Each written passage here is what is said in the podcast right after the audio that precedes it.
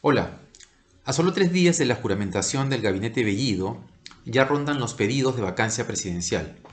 En esta videocolumna queremos hablar sobre los riesgos para el país de una vacancia expresa y apresurada, argumentar por qué no solo no sería una salida a la crisis, sino que incluso podría crear una peor.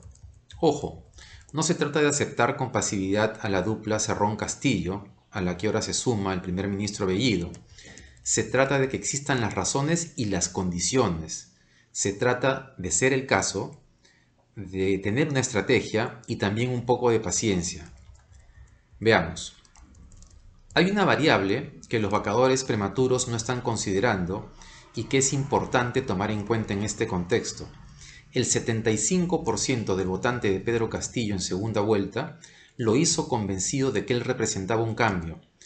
Lo hizo porque pensaba que él se preocuparía por los que menos tienen y porque confiaba en él solo alrededor del 25% de sus votantes lo hizo para evitar el retorno al poder del Fujimorismo. Ese 75% del total de su votación coincide en buena medida con el 25% del país que quiere cambios radicales en el modelo económico y un cambio total en la constitución, como podemos ver también en estas gráficas de la encuesta del IEP. Es necesario recordar además que Castillo obtuvo votaciones por encima del 70% en la mayor parte de regiones del sur andino. Miremos este mapa de los resultados de la segunda vuelta. Ahí podemos apreciar el 83% en Cusco, el 89% en Puno, el 84% en Huancavelica, por mencionar solo algunos ejemplos. Y también es importante, importante considerar que en esas zonas del país, que es en esas zonas del país donde se registran las mayores expectativas y sentimientos de esperanza frente al nuevo gobierno. Algo que también se registra en los niveles socioeconómicos de menores ingresos. Las tablas que ven a continuación del IEP muestran cómo en el sur y el oriente, por ejemplo, ese sentimiento de esperanza llega al 42%.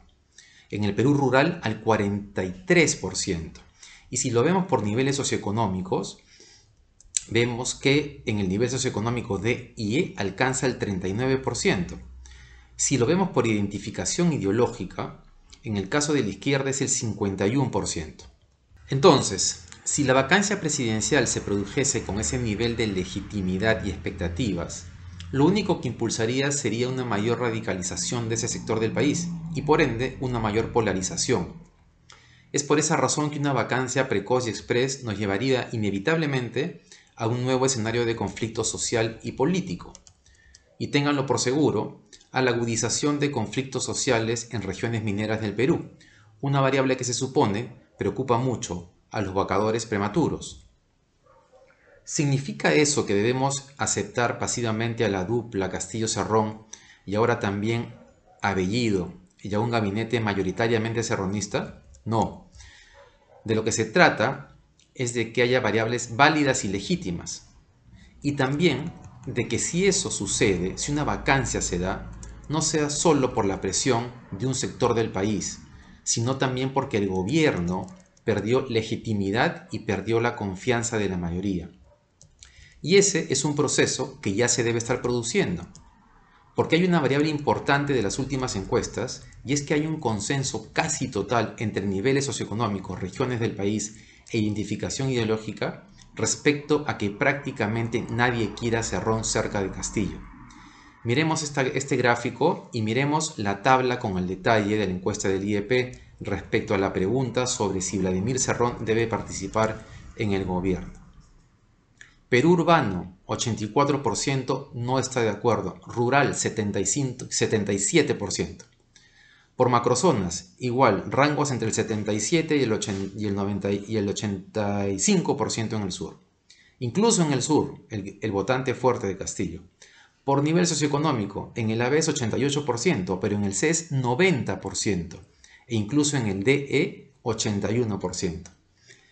En identificación ideológica, la derecha no quiere hacer en el gobierno 87%, pero incluso en la izquierda el 77% no lo quiere y en el centro el 91%.